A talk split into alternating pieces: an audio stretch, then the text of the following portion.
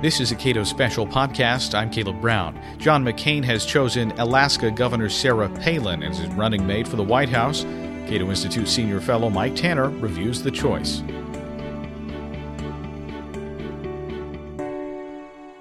Well, Sarah Palin is the first term governor of Alaska. Uh, she is uh, something of a hero in conservative circles. Uh, she's been very appealing to social conservatives for a long time, primarily on the basis of being staunchly pro life. She has five children, one of whom has Down syndrome, uh, and she has been outspoken on pro life issues that's endeared her to social conservatives. Although, in actuality, uh, her position on other social issues has been more moderate. She, for example, she has been the first Alaska governor to extend state benefits to the gay partners uh, of employees for the state. So she's a little more moderate, I think, on social issues than sometimes seems. On fiscal issues, uh, she has not had a huge track record in the uh, less than two years she's been in office, but she has been a strong opponent of pork barrel spending, both at the state level and at the federal level as well. She actually sent back the money for the bridge to nowhere uh, that is so often criticized. Uh, she sold the state airplane on eBay, uh, actually put it up for auction, uh, which gets points in my book. Uh, and she has taken some other positions in favor of deregulation, repealing the state certificate of need law, for example, for hospitals, and done some other things to indicate that she is a, at least leans, let's put it that way, in a small government direction we all know the benefits, I guess, of, of having somebody who is that kind of person on the campaign trail, but actually serving as vice president, you know, you know what does all that mean? Well, uh, she has taken on the establishment before. Uh, she took on the Old Boy Network and the corrupt Republican establishment in Alaska. She defeated Frank Murkowski for governor, uh, coming out of nowhere to do that, really.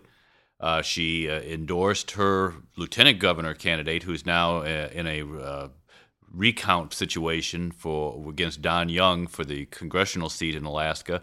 She's campaigned hard against the establishment up there. So it's a possibility that she would be something of a maverick and something uh, of a person who shakes the establishment up uh, here in Washington. She's certainly not shown herself to be a go along to get along type of person. You know, the, the role of the vice president is is strange. And uh, would you would you expect Sarah Palin to at any time preside over the Senate? Well, uh, I think the Democrats will have a sufficient margin in the Senate uh, after this next election that she's not liable to be required to uh, cast too many tie-breaking votes. Uh, that's one of her two constitutional duties. The other is, uh, as said, to inquire daily after the health of the president. Uh, and that, of course, raises the the one downside of her. She has very little uh, experience. So she has executive experience, I guess, more than uh, either Senator McCain or Senator Obama or Senator Biden. She's the only one to actually run a state. But it's only for less than two years. She doesn't have any foreign policy experience, and in a crisis, uh, we don't know how she would perform. Given that John McCain is, will be the oldest president elected, uh, that's a cause for some concern. Given the other alternatives, uh, this does provide an indication uh, favorable to people who believe in small government. Uh, the other people who were largely rumored to be John McCain's running mates, uh, Tim Pawlenty, uh, Mitt Romney, were basically big government conservatives.